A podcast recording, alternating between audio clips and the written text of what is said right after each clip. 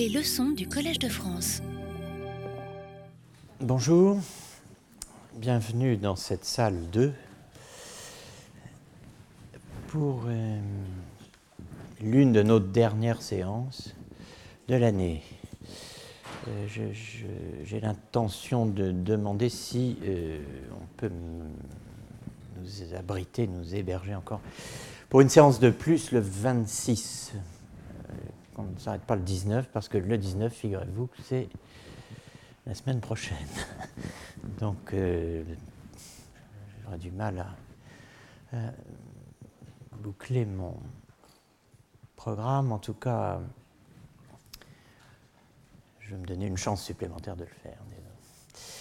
Nous revenons à euh, Mathieu d'Aquasparta, la formulation du problème de l'autoconnaissance de l'âme chez ce franciscain de la fin du XIIIe siècle, contemporain de Pierre-Jean Olieu, Olivier. Et j'avais expliqué, enfin j'avais indiqué plus exactement, euh, que la formulation du problème de l'autoconnaissance de l'âme chez euh, Mathieu euh, d'Aquasparta reposait sur un topos, un lieu commun franciscain de la fin du XIIIe siècle, euh, distinguant donc trois types de connaissances. L'argumentation rationnelle, la vision directe et euh, l'appréhension ou saisie de la quiddité simple.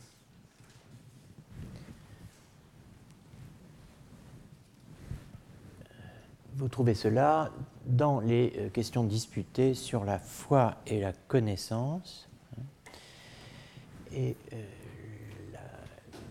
la, distinction est introduite par euh, la phrase que j'ai traduite. Il faut noter au préalable que quelque chose est dit être connu de trois façons ou que c'est de trois façons qu'il peut y avoir connaissance de quelque chose. Donc on se place à la fois du point de vue du connu et du connaissant. hein.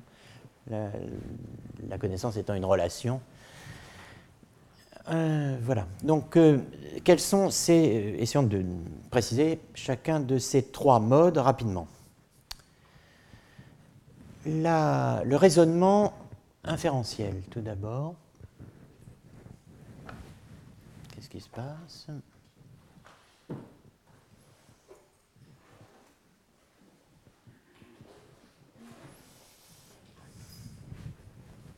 Bon, écoutez, je vais m'échapper et essayer d'en prendre un autre si celui-ci ne marche pas. Euh, C'est gênant de ne pas... Non, pas le séminaire, mon Dieu. Le cours.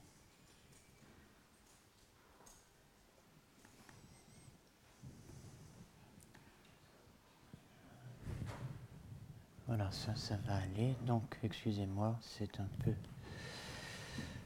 Suis pas un virtuose de ce genre d'appareillage. Donc, les trois modes de connaissance. Le raisonnement inférentiel, tout d'abord. Contingit enim euh, aliquid cognosci per manu ductivam arguitionem sive ratiocinationem ut videndo fumum argo ignem, videndo hominem loqui argo ipsum habere animam rationalem. Quelque chose peut être connu, alors évidemment par une manuduction inférentielle, le terme est un petit peu curieux, mais c'est une inférence qui d'une certaine manière vous prend par la main, comme je le dis, et, vous conduit euh, de la prémisse à la conclusion, hein, de l'antécédent au conséquent. Donc on est conduit comme par la main, euh, n'est-ce pas, euh, inférentiellement. Deux exemples.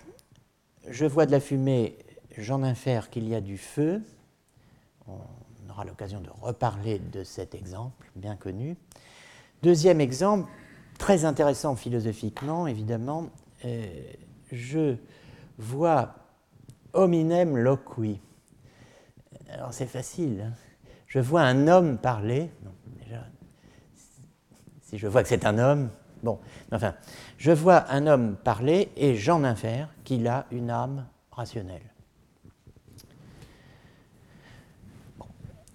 deuxièmement, deuxième mode de connaissance, ne vous inquiétez pas, je suis en train de supprimer euh, tout.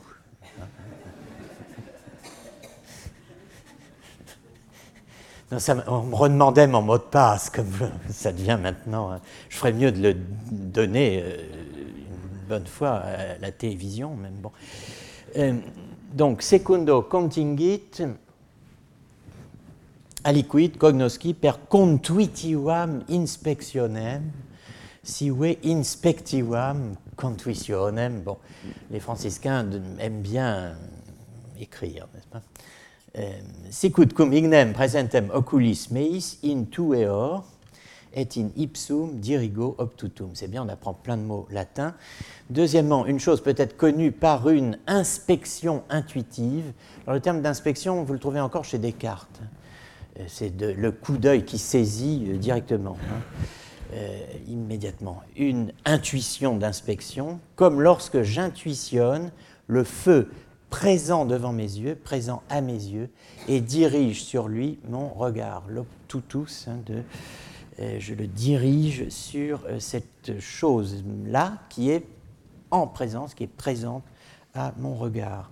Donc, inspection directe, la pensée peut se. Euh, l'esprit, disons, peut intuitionner la chose même. Troisième mode de connaissance,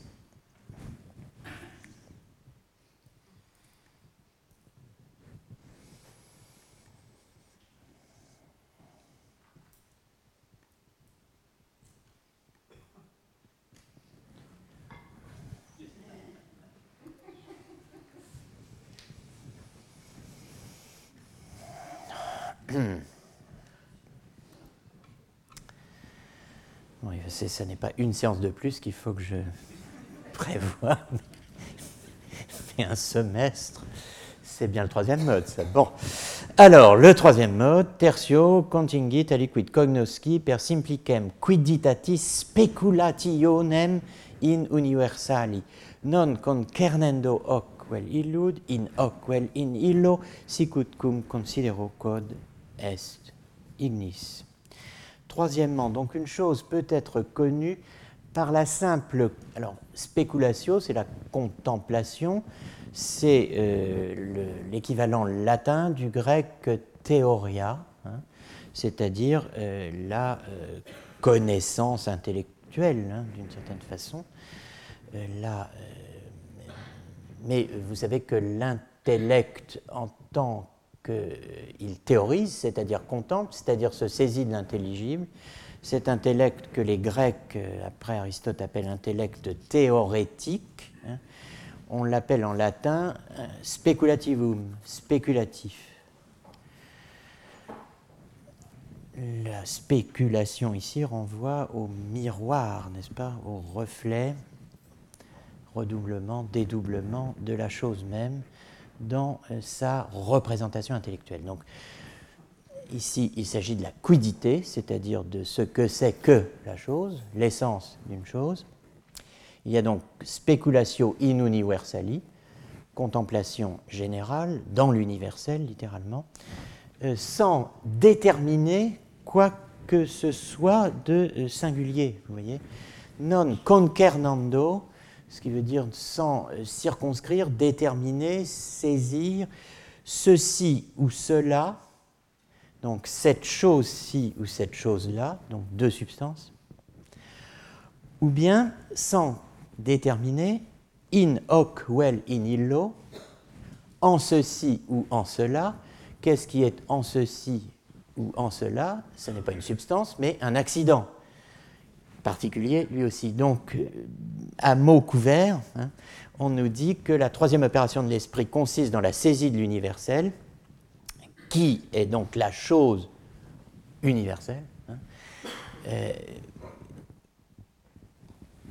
saisie, hein, qui euh, n'a aucun rapport avec le particulier, puisque ce n'est ni la saisie d'une substance particulière, mais d'une essence générale, ni d'un accident particulier, mais à l'extrême rigueur de quelque chose qu'on pourrait considérer comme un, accident en général. Donc les trois modes de connaissance que nous avons distingués là.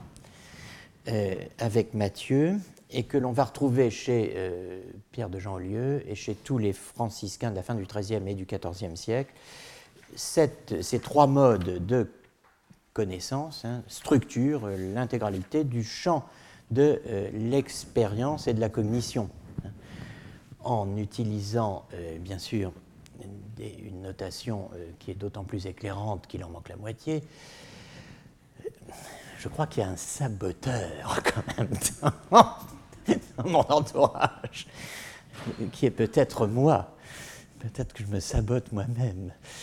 Euh, bon, alors, euh, vous, je ne sais pas si on le lira mieux, mais de toute façon, j'ai peur de, ce soit encore pire, Donc, le premier, euh, lisez ce que vous ne voyez pas. Donc, lisez en votre âme. Le premier mode de connaissance, qu'on appelle le raisonnement inférentiel, donc, me permet de poser qu'il existe un x. Et d'ailleurs, je le prouve. Il est posé là.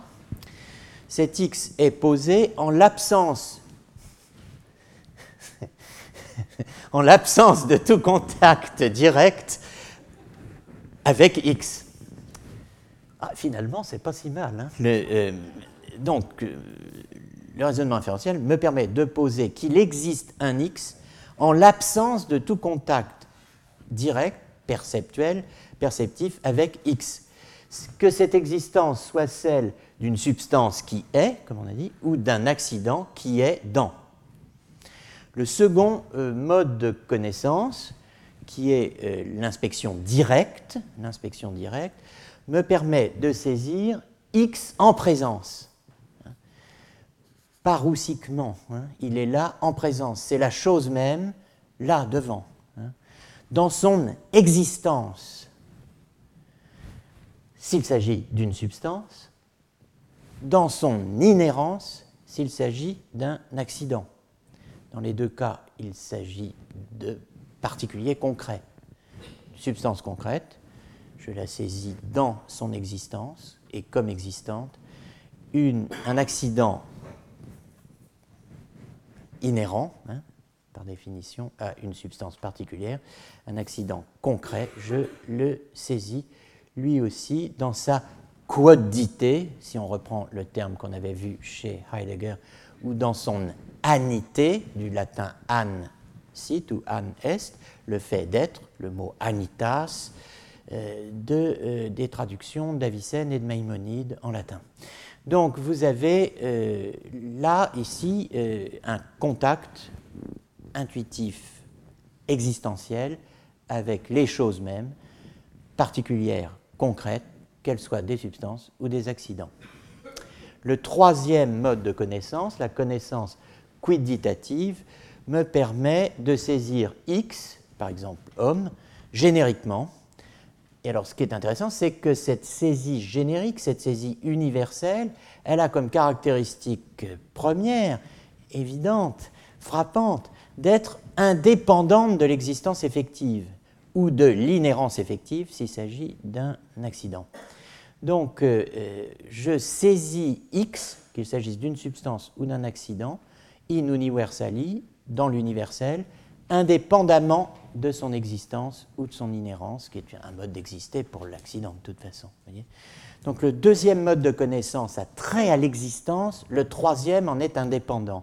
C'est vraiment ça qu'il faut garder en tête et qui est d'une certaine façon une, nouveauté euh, dont on va prendre toute la mesure dans les, minutes qui suivent. Matthieu d'Aquasparta donc synthétise lui-même, sans X, euh, les trois modes de relation cognitive ou perceptuelle à la chose même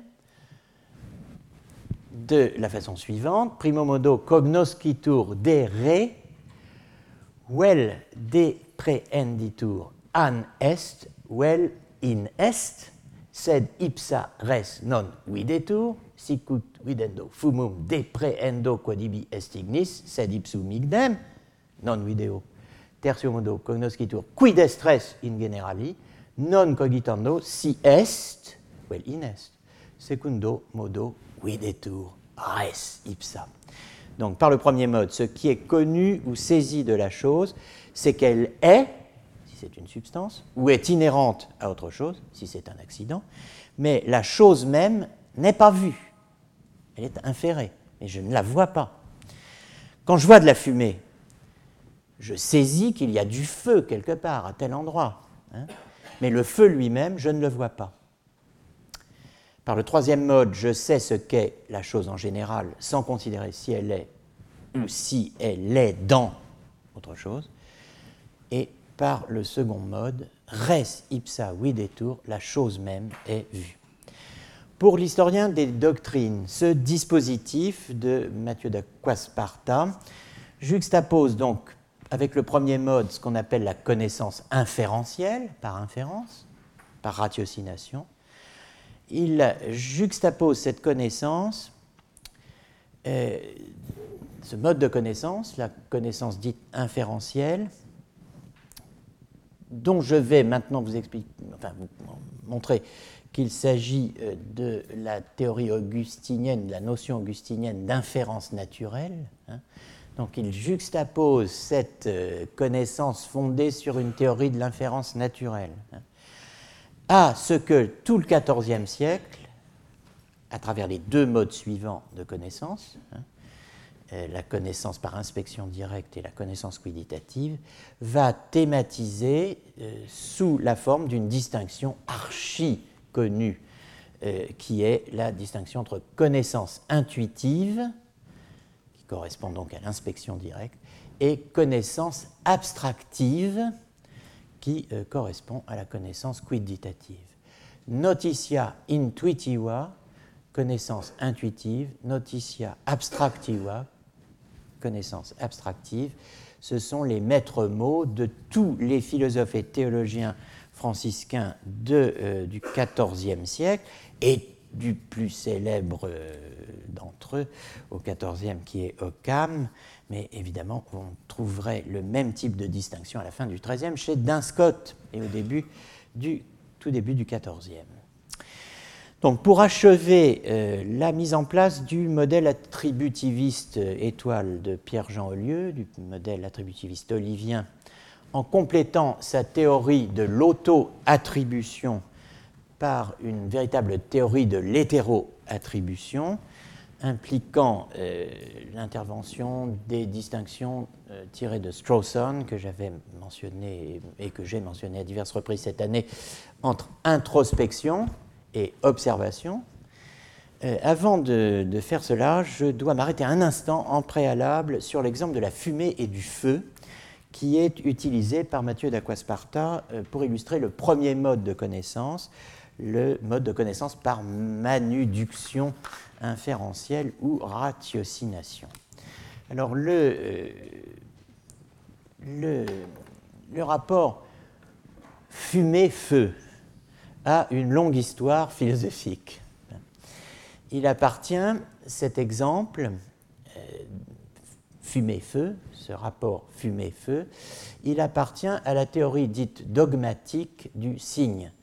Par théorie dogmatique, il faut entendre théorie stoïcienne, et ce sont évidemment les sceptiques qui appellent les stoïciens dogmatiques. Donc la, théorie dogmatique ou stoïcienne du signe, nous la connaissons très largement par le témoignage euh, d'un des manifeste du scepticisme, à savoir les hypotyposes ou esquisses pyrrhoniennes de Sextus Empiricus. Mais naturellement, ce n'est pas euh, à Sextus Empiricus que Matthieu d'Aquasparta euh, emprunte sa théorie du signe, il l'emprunte à Augustin.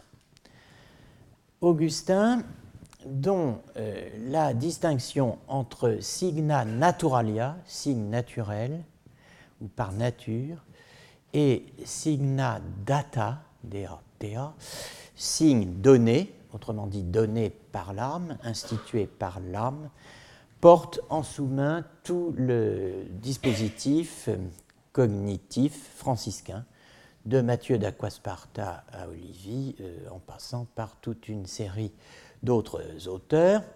y compris pour ce qui est du lexique expérimental.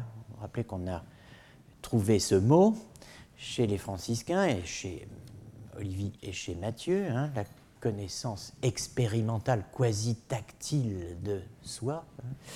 Euh, en langage euh, straussonien, on a euh, aussi introspection et inférence, observation.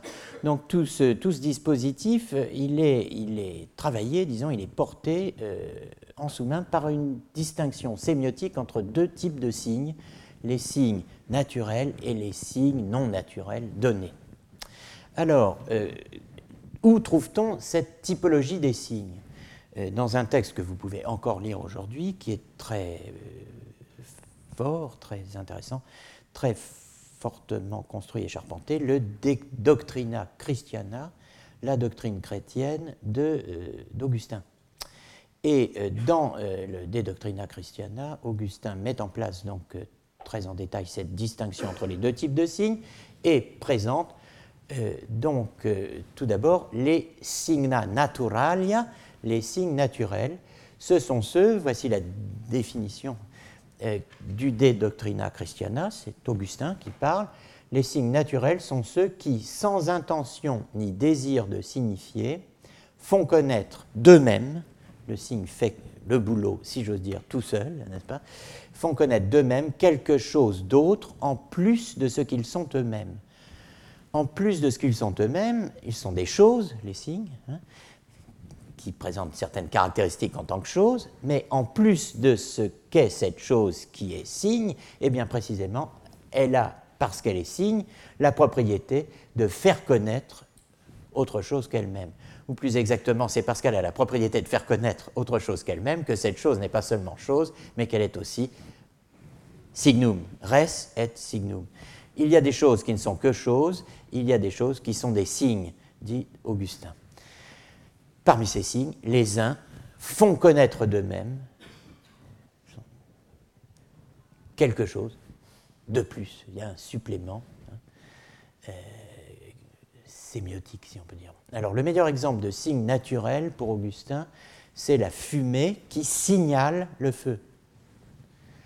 Car, euh, pourquoi est-ce le meilleur exemple de signe naturel? Parce qu'elle signale le feu sans le vouloir.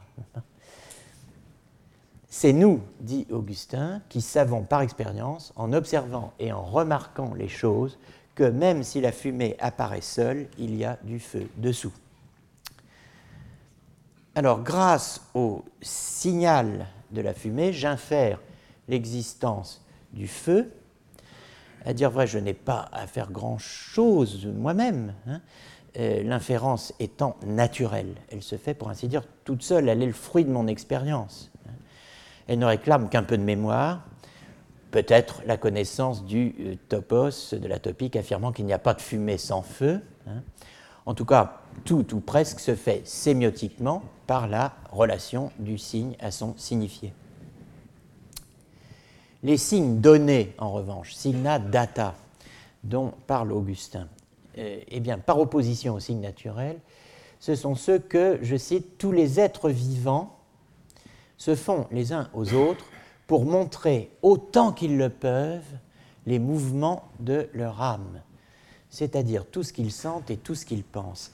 Alors notez ceci, euh, qu'il s'agit de montrer ce qu'on ne peut précisément pas montrer puisque je ne peux pas euh, vous montrer ce qu'il y a dans mon âme, étant entendu que je ne peux pas vous montrer mon âme, et que je ne peux euh, d'ailleurs même pas moi-même voir mon âme. Mais on reviendra là-dessus.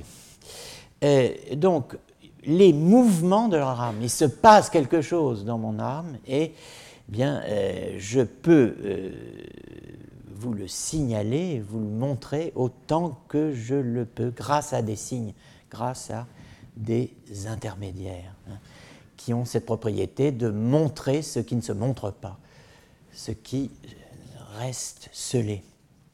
Alors toutes ces considérations sur signes naturels et signes donnés nous ramènent à l'évidence aux conférences qui avaient été présentées le 21 mai dernier euh, par Madame Rosier-Catache et Messieurs Cesali et Marmo euh, dans le cadre de la première journée d'études hein, de euh, médiéval au Collège de France, que vous pouvez retrouver donc en, vidéo euh, sur ma page personnelle sur le site du Collège. De fait, au XIIIe siècle, la distinction augustinienne entre signa naturalia et signa data est l'objet de complications croissantes dont cette journée précisément du 21 mai s'était fait l'écho.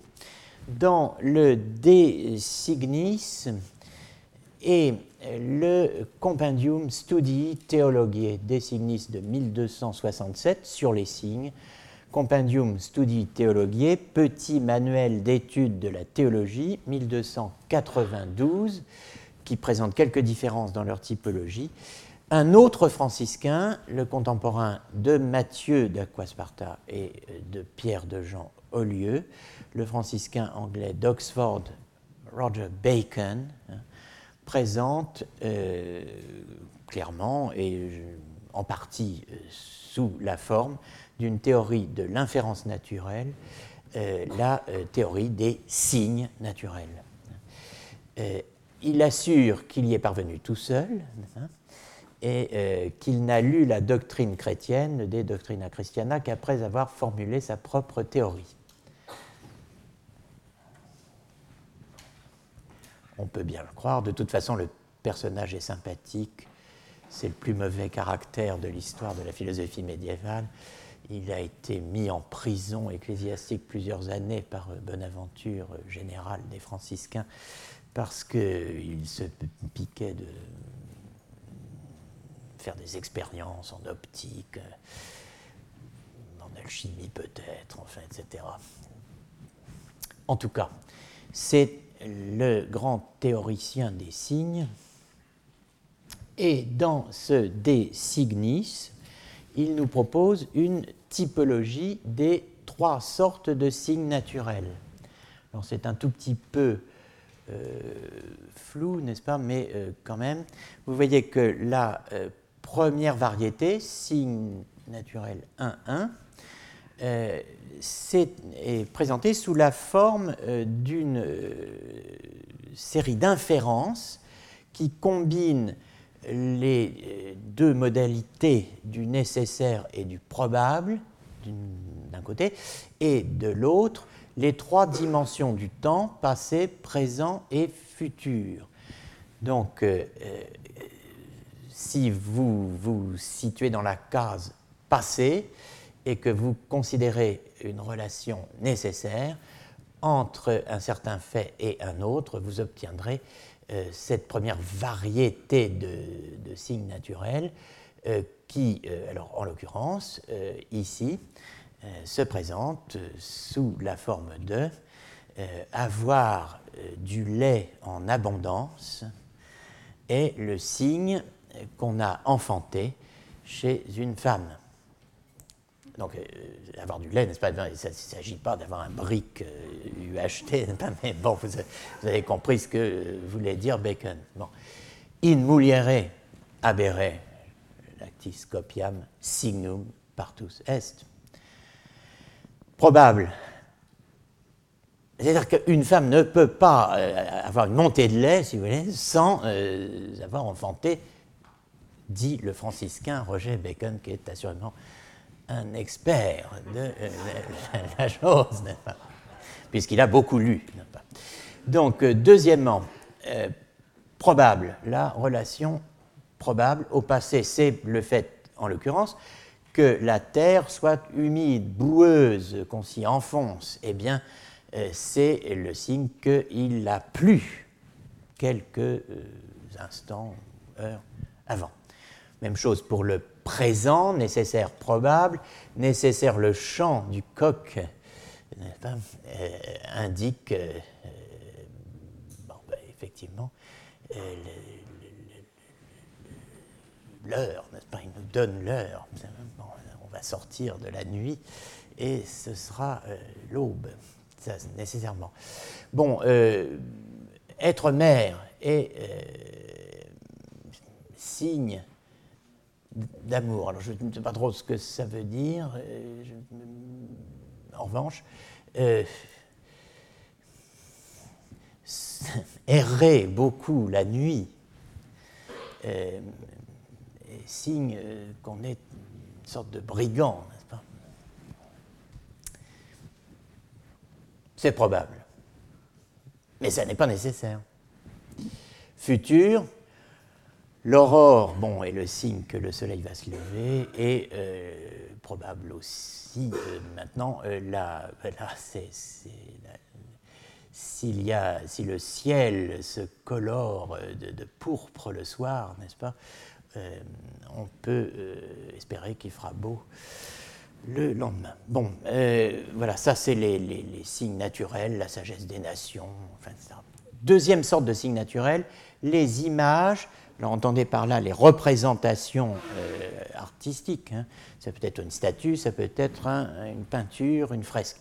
Les images euh, et les picturae, eh bien, c'est un rapport sémiotique ici. Hein, euh, par exemple, ma statue, la statue de César, mettons, et le signe de César. Bon, le rapport qu'il y a entre les deux est un rapport de conformité. Hein.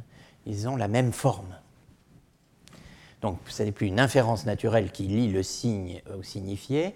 Ici, c'est un rapport de conformité. Le signe ressemble à, est de même forme que euh, la chose à laquelle il renvoie, dont il est le portrait, disons.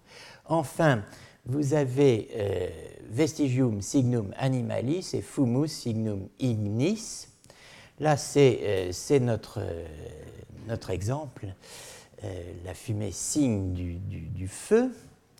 on se demande pourquoi elle n'est pas plus haut, mais voilà, elle est classée ici. et vestigium signum animalis, c'est la trace de pas dans le sable ou dans la neige, selon l'exemple estival ou hivernal si je vois une trace de pas dans euh, la neige ou dans le sable, je peux en inférer que, euh, effectivement, quelqu'un l'y a laissé et que ce quelqu'un est un homme. Dans le Compendium Studi Theologiae, euh, Bacon propose la même classification, simplement il l'a réduit à deux ensembles et place dans la deuxième variété tout ce qui n'est pas dans la première. Hein, euh, vestigium, la trace de pas, l'imago, la statue, la euh, ressemblance du Fils à euh, celui qui l'a engendré hein, fait que on peut en conclure qu'il est le fils de précisément cette personne à qui il ressemble. Et enfin, il y a la représentation dans les dans artistique, n'est-ce pas, quoi qu'on entende par là, vous voyez que la fumée a disparu. Elle était mal placée, probablement, peut-être, en tout cas, elle n'y est plus. Alors, il est intéressant, cela dit, de noter que c'est sur la base du seul rapport fumus signum ignis, fumée, feu augustinien, que Matthieu d'Aquasparta formule l'inférence qui permet d'attribuer une âme rationnelle à ce qu'on appellerait aujourd'hui un sujet parlant. Hein. Je vois un homme parler, j'en infère qu'il a une âme rationnelle comme moi. Voilà, c'est vite dit, c'est vite fait. Euh, Olivier, maintenant, euh, nous occupons principalement, Olivier a une autre solution. La solution de Pierre de Jeanlieu, d'Olivier, portera un nom euh, qui méritera toute notre attention, c'est la théorie dite de la conspiratio, de la conspiration. Euh, j'y viendrai tout à l'heure. Pour le moment, euh, essayons de donner sa chance à la théorie de Mathieu d'Aquasparta, qui est de toute façon la théorie dominante.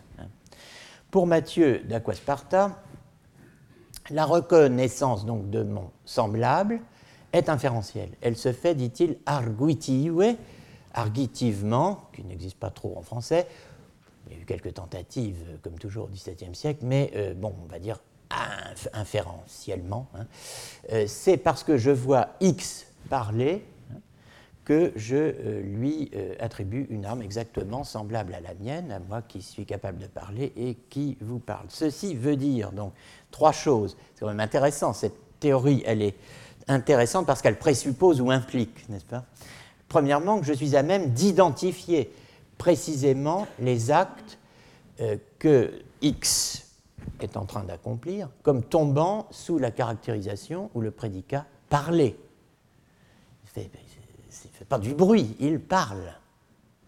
Donc je suis capable de discriminer un bruit vocal euh, et un parler.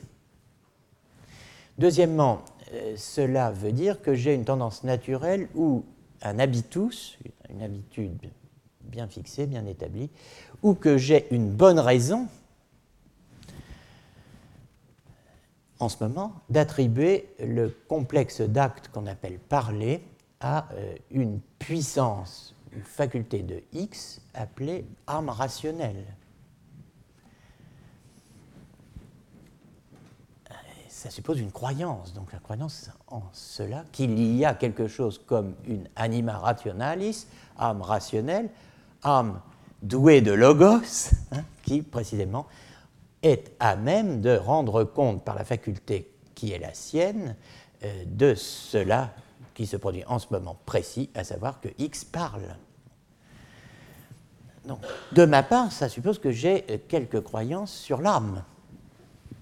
Enfin, euh, tout ce scénario suppose le troisième point, à savoir que euh, la possession de cette faculté de parler, hein, cette faculté rationnelle, l'âme rationnelle, fait de X un homme, un autre homme, un alter ego, un semblable. Il y a trois conditions à euh, remplir. Alors, euh, l'inférence de X parle à X a une âme comme moi. Euh, elle a l'air très simple, puisqu'elle est donnée comme exemple par Mathieu d'Aquasparta. En fait, elle est tout sauf simple, puisqu'elle présente une combinaison entre introspection et observation. Je vais être capable de contempler moi-même intuitivement, intérieurement, et je dois avoir observé, être capable d'observer le comportement extérieur d'autrui. Euh, donc il y a une euh, combinaison donc, de euh, diverses notions qui est requise hein, pour que cette inférence de x parle à x à une âme comme moi soit possible. Nous devons être en possession d'une manière ou d'une autre de la distinction entre auto-attribution, c'est-à-dire la capacité de s'attribuer à soi-même un certain nombre d'actes ou d'états, et hétéro-attribution, la capacité d'attribuer à quelqu'un d'autre un certain nombre d'actes ou d'états, des, attributs, des prédicats, qui dans le langage de Strawson, que je reprends ici, sont euh, self-ascribables et other-ascribables. Cette euh, combinaison entre donc introspection et observation, auto-attribution et hétéro-attribution d'actes, elle est évidemment requise, mais euh, tous les philosophes qui y font allusion la présentent sous des formes assez variables. Elle est variable selon les théories et selon les distinctions qui sont admises par les philosophes en question entre les types d'actes ou les prédicats. Un exemple, chez le philosophe euh, sur lequel je m'appuie souvent, euh, auquel je fais volontiers référence, Strawson, donc, euh, qui distingue deux sortes de prédicats. Mais vous pouvez ne pas admettre cette distinction. Mais lui, l'admet. Il y a ce qu'il appelle les prédicats P, pour personne, P comme personne, personnel, des prédicats que nous pouvons attribuer aux personnes. Vous prenez la liste de tous les prédicats possibles, certains sont attribuables à ce qu'on appelle une personne, et d'autres, non. Ce sont les prédicats M, M pour matériel, qui selon lui ne s'appliquent pas à la personne, mais à un corps matériel, quel qu'il soit. Donc, si vous trouvez au Moyen Âge euh, une distinction entre prédicat personnel et prédicat matériel, bon, vous pourrez vous dire que vous pouvez entamer, euh, là où vous trouvez cette distinction, une comparaison, une confrontation avec certaines analyses de Strawson. Dans tous les cas, euh, quels que soient les prédicats que l'on admet, on aura toujours plus ou moins quand même cette bipartition à affronter. Âme personne, corps. Hein, alors, âme, corps, personne. Est-ce que la personne est distincte de l'âme et du corps? Est-ce que la personne, c'est l'âme Bon. Donc, c'est moins facile que ça n'en a l'air. Euh, par ailleurs, euh, l'expression passer de X par la X à une âme comme moi, avoir une âme comme moi est une expression qui est tout sauf euh, clair, enfin tout sauf simple, puisque euh, on pourrait aussi bien euh, dire être un, moi comme moi. Est-ce que ce serait le même problème? Être un sujet comme moi, est-ce que ce serait le même problème? Or, ces deux expressions, être un moi, un autre moi, un autre moi-même, hein, être un sujet comme moi, qui suis un sujet parlant, eh bien, ces deux expressions rôdent à l'horizon. Hein. Euh, de euh, avoir une âme comme moi. Donc on a, on a sur la table, disons, trois expressions que l'on prend euh, comme ça, comme synonyme, n'est-ce pas, spontanément, et qui en fait méritent probablement plus d'attention philosophiquement. En tout cas, la théorie d'Olivier est à la hauteur de ces exigences, de ces distinctions-là que j'indique, par les réponses qu'il donne aux problèmes qu'il traite, comme en fait, euh, par euh, ces lacunes, n'a pas réponse à tout. comment Olivier aborde-t-il le problème de la reconnaissance d'autrui? Quel concept utilise-t-il? Quel principe? Quel est son point de départ? Voilà les questions. S'il professe la même théorie que Mathieu d'Aquasparta, il va nous répondre eh bien, la reconnaissance d'autrui procède par inférence, arguitive. Mais ce n'est pas ce qu'il nous dit. Ces formulations sont assez différentes. Elles gravitent autour d'un terme peu fréquent, comme je vous le disais tout à l'heure, que euh, nous retrouverons dans quelques minutes, après un dernier détour. Ce mot que je vous demande de retenir quand même, euh, c'est précisément, euh, c'est pas difficile à retenir, conspiration, la conspiratio. Alors, en attendant de parler de conspiration, euh, je résume les principales euh, thèses de Livy pour que vous ayez bien en tête euh, ce qui est accessible, disons, par introspection et par observation pour Olivier. Donc, introspection, l'âme sait quasi tactilement, vous vous rappelez cela, quasi tactualitaire, ou elle a une connaissance quasi tactualis, tactile. Hein. L'âme sait quasi tactilement qu'elle existe et est sujet et principe de ses actes. PGA, c'était le principe général de l'attributivisme, euh, ce qui veut dire, euh, bon, mais il faudrait expliquer cela, euh, que je, je sais, par là même que j'existe et suis sujet et principe de mes actes. Ça, c'est la première thèse de Livy. Deuxième thèse, l'âme sait par raisonnement, ratiocinatione, inférentiellement, arguitive, en quoi elle consiste et où elle se situe dans euh, le tableau, la taxinomie, pourrait-on dire, des genres et des espèces. Alors ça, c'est la connaissance scientifique que l'âme a d'elle-même en tant qu'âme. Autrement dit, la connaissance que l'âme a de toute âme en général. Alors que la première connaissance est la connaissance que cette âme-ci a d'elle-même en tant que cette âme-ci, en tant qu'âme particulière. Donc il y a la connaissance que j'ai de ma propre âme, qui est singulière, hein, cette âme. Mon âme n'est pas votre âme. Mais il y a en même temps une connaissance ratiocinante et inférentielle qui permet à l'âme de se connaître scientifiquement, c'est-à-dire d'arriver à une connaissance de ce qu'elle est en tant qu'âme, autrement dit, euh, des prédicats qui s'appliquent à toute âme, quelle qu'elle soit, la vôtre, celle-ci, celle-là, etc. Donc, qu'est-ce que, euh, qu'est-ce que l'âme connaît d'elle-même par ce procédé? Euh, inférentiel, par cette démarche inférentielle Elle connaît qu'elle est incorporelle.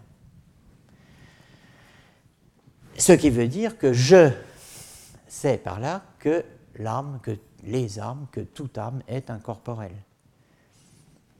Donc vous voyez, la connaissance intuitive que j'ai de ma propre âme n'est pas la connaissance scientifique que j'ai de toute âme.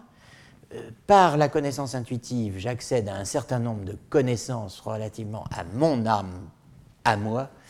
Euh, par euh, la connaissance résonante et inférentielle, j'accède à la connaissance de ce qu'est toute âme en tant que telle, et le prédicat principal est l'incorporalité.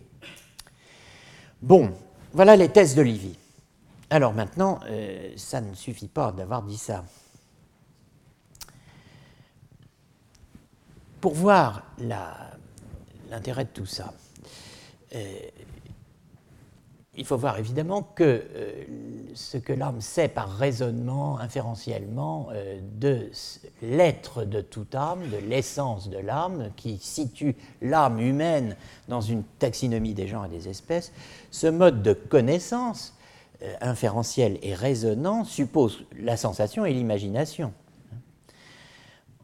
Il requiert l'observation. Avec Olivier, on a donc expérience immédiate, on a observation, on a raisonnement inférentiel. Ces trois, euh, ces trois valent pour la connaissance de l'âme par elle-même et pour la connaissance de soi.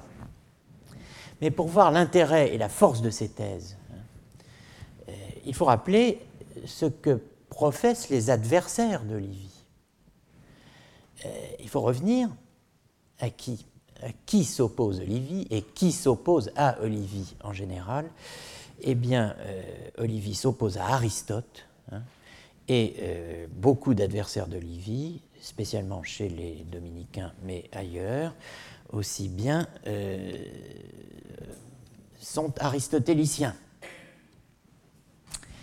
On est ici, de fait, face à une véritable alternative. On est face à un choix fondamental, à la fin du XIIIe siècle, entre deux positions qui sont fondées sur des principes absolument opposés. On a euh, donc euh, là, ce matin, clairement, euh, face à soi, un choix entre doctrines, entre les aristotéliens, la doctrine des aristotéliciens et la doctrine de Pierre de Jean Aulieu.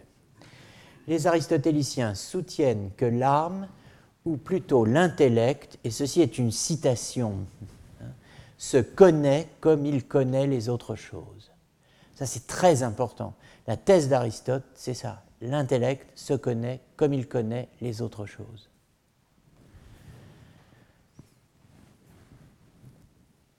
Ça n'est pas la thèse de Livy. La thèse de Livy est que l'homme se connaît par le sentiment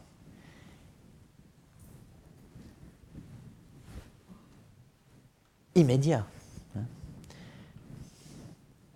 qu'il a de sa propre vie, de sa propre existence, hein, par la certitude qu'il a d'être et d'être soi, d'être et d'être sujet et principe de ses actes.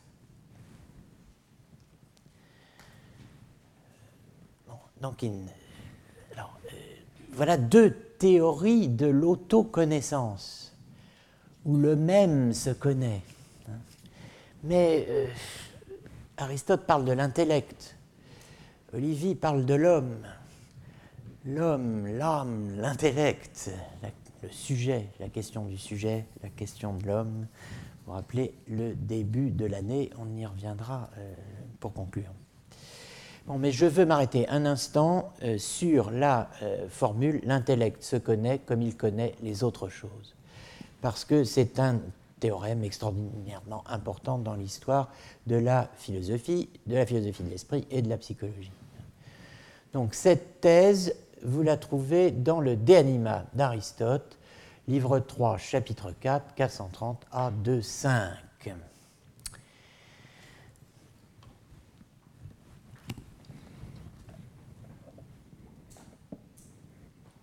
Kai autos de noetos noeta. L'intellect est lui-même intelligible comme le sont les intelligibles, traduit Tricot, page 180 de sa traduction. En effet, en ce qui concerne les réalités immatérielles, ton il y a identité du pensant et du pensé. En grec, to, auto, esti, to, noun, kai to, noumenon. Le nous et le noumen, n'est-ce pas, sont identiques, car la science théorétique, épistémé théorétique, hein, euh, et ce qu'elle connaît sont identiques. Alors ce qu'elle connaît, c'est l'épistétone, hein, euh, sont auto, hein, c'est le même, la même chose. Traduction de Barbotin pour, les, pour Budet, la collection Budet euh, des, universités de France. Comme souvent, Barbotin introduit sujet et objet dans le texte grec, Vous avez vu qu'il n'y avait ni upokaimenon ni anti-kaimenon. Donc, euh, mais euh, ça n'empêche pas d'écrire. De plus, il est l'intellect lui-même intelligible comme le sont les objets intelligibles.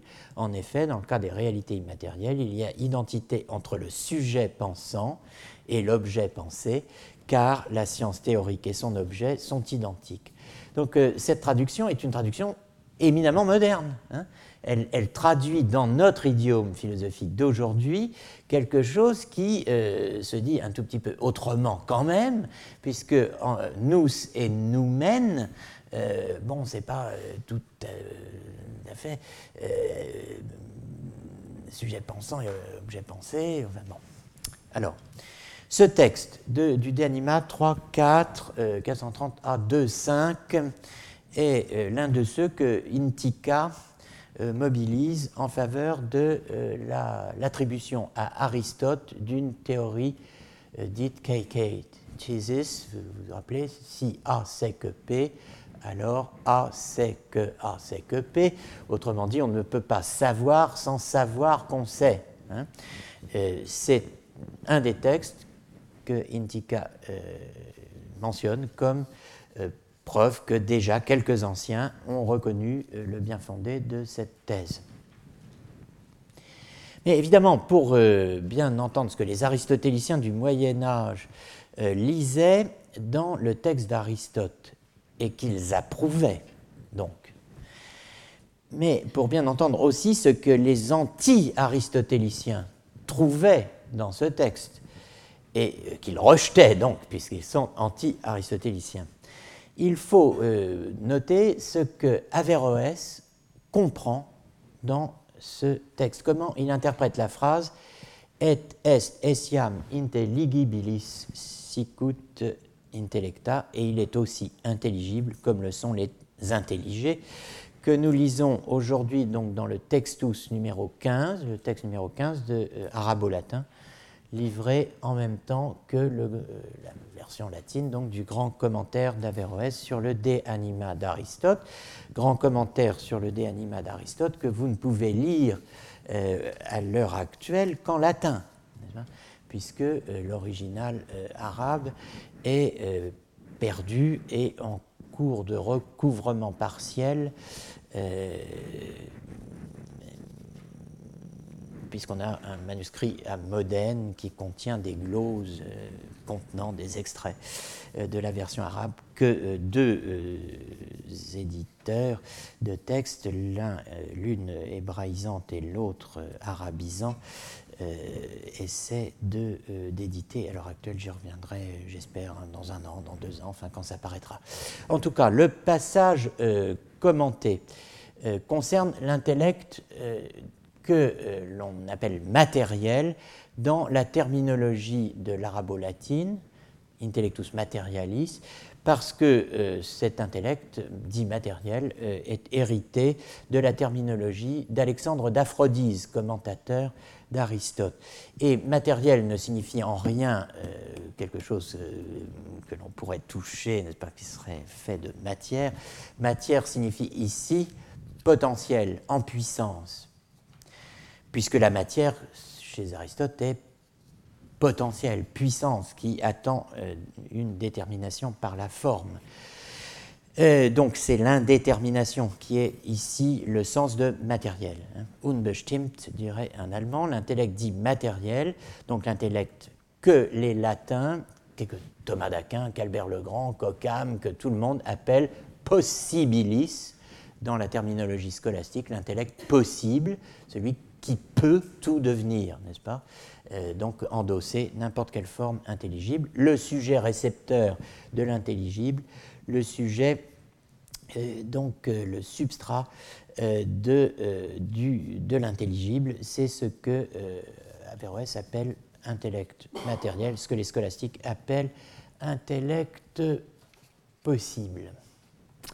Donc cet intellect, euh, voilà comment il est présenté dans l'arabo-latine. Voilà le texte d'Aristote. C'est le grand commentaire d'Averroès, se présente toujours de la même façon. Vous avez un, texte qu'on appelle textus, qui est numéroté. Hein. et ensuite, il y a euh, le commentaire, qui porte le même numéro euh, que le texte commenté. Donc ça, euh, c'est la forme suprême du commentaire au, Moyen Âge. Hein. Tout le texte est cité et tout le texte est expliqué à chaque fois. Donc ici, le texte numéro 15 du livre 3 du grand commentaire dit Et il est lui-même intelligible comme le sont les intelligibles, sicut intellecta. En effet, formare per intellectum, alors c'est une traduction laborieuse latine d'un mot arabe qu'on peut conjecturer parce qu'on a des passages parallèles. Et euh, ce mot euh, traduisait euh, en fait Noéin, hein, intelligent. Alors formé par l'intellect. Et alors comment traduire ça Formare, hein, concevoir. L'acte de concevoir par l'intellect, de mettre en forme par l'intellect, et ce qui est mis en forme par l'intellect, ce qui est conçu par l'intellect, dans tout ce qui est hors de la matière, sont identiques, car la science théorique et scientia speculativa, hein, théorique, et euh, et ce qui est connu selon ce mode sont identiques.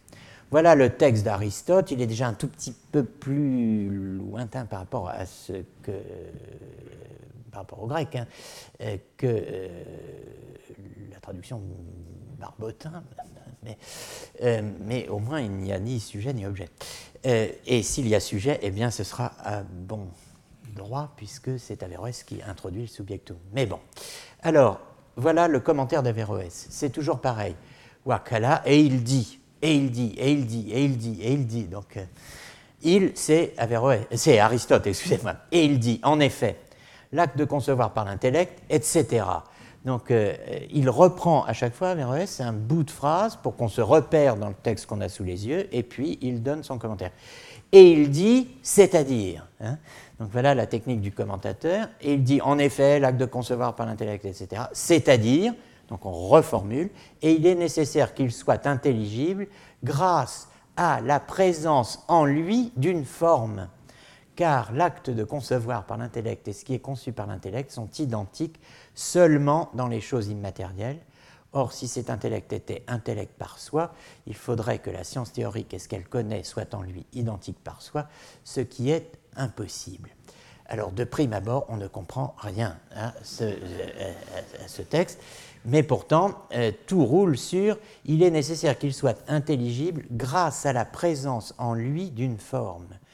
L'intellect récepteur devient intelligible par la présence en lui d'une forme intelligible qui va de toute évidence être la forme intelligible d'autre chose que lui la complète identité par soi du pensant et du pensé, du nous et du noumenon, ne vaut que pour les réalités qui sont absolument immatérielles, ce qui est appelé dans le texte intellect par soi. Les réalités absolument immatérielles qui sont intellect par essence qui sont à la fois intellect, intelligible et intelligente en acte toujours, eh bien, il n'y en a qu'un petit nombre. Ce sont ces entités qui peuplent, organisent et euh, structurent le cosmos, le monde, et euh, qui en font un cosmos, c'est-à-dire un monde bien ordonné, un beau monde. Hein. Euh, ce sont les intellects séparés ou intelligences séparées, hein, qui sont ces entités dont il y en a, alors selon les théories, mais euh, pour Averroès, il y en a dix. La dixième étant la plus basse, celle qui préside à l'ordre qui règne dans ce qui nous est immédiatement visible euh, en matière de sphère, euh, la sphère de la Lune, hein, au centre de laquelle se trouve notre monde géocentrique. Euh, la dixième intelligence est l'intelligence cosmique, n'est-ce pas, qui préside à la dernière de ces sphères centriques et concentriques qui constituent le monde. Alors, euh, l'intellect matériel, qui n'est pas un intellect par soi, qui n'est pas une intelligence séparée, l'intellect matériel, s'il s'agit de l'intellect en l'homme, hein, dépend d'intelligibles abstraits d'une matière. C'est-à-dire qu'il dépend, sinon il est pure réceptivité, pure puissance. Pour être en acte, il doit être saisi de quelque chose, c'est-à-dire réception de quelque chose. Pour être en acte, l'intellect matériel dépend donc d'intelligibles qu'il reçoit. Ces intelligibles sont contenus dans les choses extérieures. Ils en sont dégagés, ces intelligibles, grâce à la perception sensible et à l'imagination. Les formes intelligibles qui sont présentes au cœur des choses sont dégagées cognitivement par la sensation, l'imagination et la mémoire. Et euh, les formes ainsi abstraites, c'est-à-dire dépouillées, dégagées de tout ce qui les cachait et les rendait non visibles, eh bien ces formes sont reçues dans le sujet récepteur qu'est l'intellect dit matériel, c'est-à-dire possible, et ces formes donc qui étaient engagées dans une matière sont dégagées de la matière, reçues dans l'intellect, qui du coup peut se penser lui-même parce qu'il a été actualisé de par la réception en lui de la forme en acte d'autre chose que lui. Autrement dit, euh, pour se penser lui-même, hein, euh, l'intellect matériel n'étant pas toujours déjà identique en acte à un intelligible qu'il serait lui-même par essence, comme Dieu, hein, penser de la pensée, euh, l'intellect matériel, donc, pour pouvoir se saisir lui-même, doit recevoir la forme en lui d'autre chose que lui. Vous ne pouvez, en somme, euh, pour se, euh, comment dire, pour se connaître, n'est-ce pas, l'intellect matériel doit avoir en lui une forme qui est la forme d'une autre chose que lui. Alors, il se connaît connaissant. Pour lui, se saisir, c'est se saisir pensant. Mais pour se saisir pensant, il faut qu'il pense autre chose, qu'il ait pensé autre chose, qu'il soit en train de penser autre chose.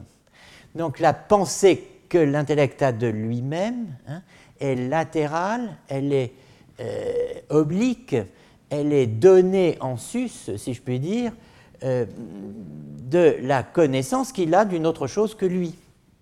Donc pas de possible. Vous comprenez, c'est une, une théorie de l'intelligible, ceci. Une théorie de l'actualisation de l'intelligible. Il n'y a pas moi qui vous parle, qui suis en train de connaître. Euh, s'il y a connaissance, ce n'est pas qu'un sujet s'active, se bouge, fait quelque chose. Je ne me dis pas, allez mon gars, vas-y, pense. Non. Qu'est-ce que c'est que la pensée? C'est de l'intelligible qui s'actualise. C'est d'entrée et d'emblée euh, impersonnel, n'est-ce pas? Et ce qui est difficile à penser, c'est comment cela devient ma pensée. Mais avant que cela devienne ma pensée, il faut déjà que ça devienne la pensée de soi. Que l'intellect matériel se pense lui-même. Comment peut-il se penser lui-même? Il ne peut pas se penser lui-même avant toute chose puisqu'il est pure puissance, pure réceptivité. Tant qu'il ne reçoit rien, il n'est rien. Bien sûr, l'intellect matériel, ce sujet récepteur unique pour toute l'humanité, euh, bon, le monde est éternel. ceci ne marche pas si le monde n'est pas éternel. Et s'il n'est pas vrai, dès lors qu'il n'y a jamais eu un temps dans lequel il était vrai de dire que l'intellect ne pense pas. Toujours déjà, toujours déjà, l'intellect a pensé, et toujours il pensera. Hein. Bon, euh, ça, c'est euh, pas très compatible avec la théologie euh, chrétienne, ni même avec toute théologie de la création. Peu importe, le, problème n'est pas là, enfin, peu importe. Donnera un certain nombre de problèmes pour les avéroïstes, mais enfin, mais si vous voulez, l'intellect ne peut être en acte. L'intelligible ne peut devenir intelligent. L'intellect ne peut devenir intellect d'intelligible en acte, hein, qu'en recevant en lui en acte la forme d'une autre chose. Et dès le moment qu'il y a réception, l'intelligible et l'intelligence s'identifient dans l'acte d'intellection. Et donc l'intellect se saisit lui-même, saisissant ce qu'il saisit.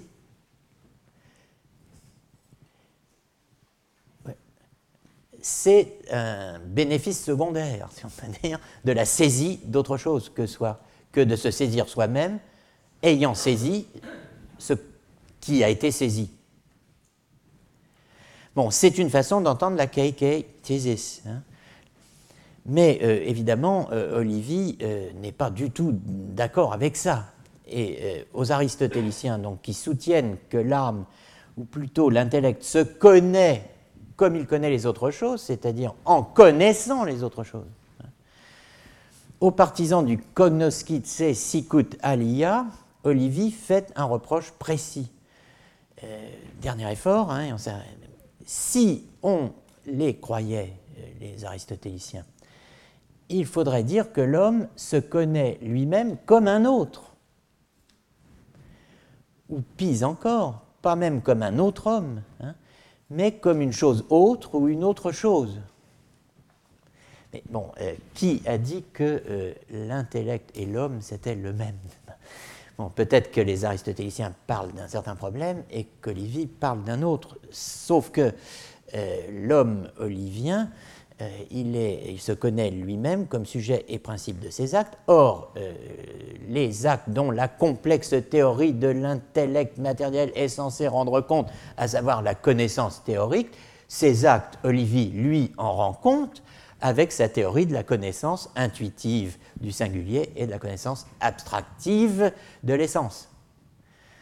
Donc on, a, deux épistémologies, euh, littéralement qui se confrontent qui sont face à face. L'ancienne, la vieille, si je peux dire, euh, qui est celle euh, de l'intellect, de l'intelligible, de l'intelligent, et qui s'efforce, comme euh, elle le fait depuis Alexandre d'Aphrodise, d'essayer de penser comment l'intelligible devient intelligent, n'est-ce pas? Comment il peut devenir intellect de soi-même, l'intelligible? C'est un, problème qui n'est pas du tout le même que de se demander comment moi qui vous parle, je peux commencer à connaître intuitivement ceci ou cela, inférentiellement ceci ou cela, quiditativement ceci ou cela. Et c'est très différent.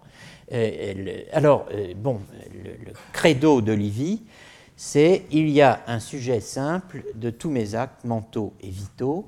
Ce sujet, c'est moi, et euh, voilà ce qui s'oppose à euh, la théorie d'Averroès. Alors, est-ce qu'il fallait attendre la fin du XIIIe siècle pour faire cette découverte Il y a un sujet simple de tous mes actes mentaux et vitaux, et ce sujet, c'est moi.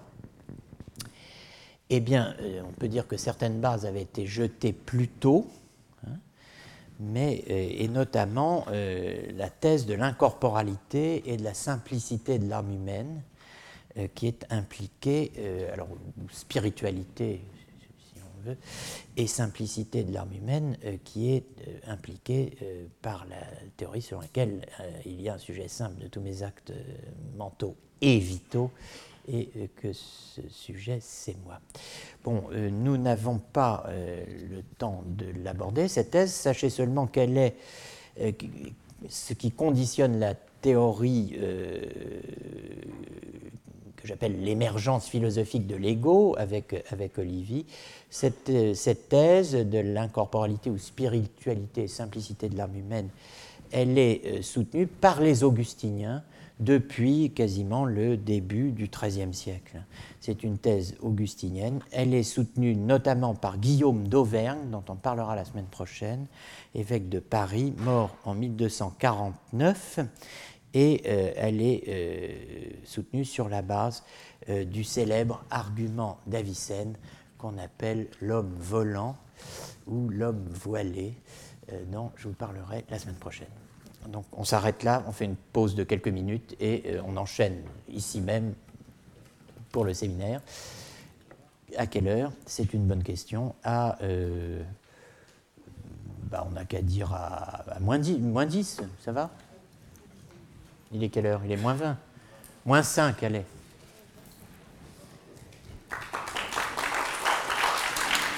Retrouvez tous les contenus du Collège de France sur www.colège-2-france.fr.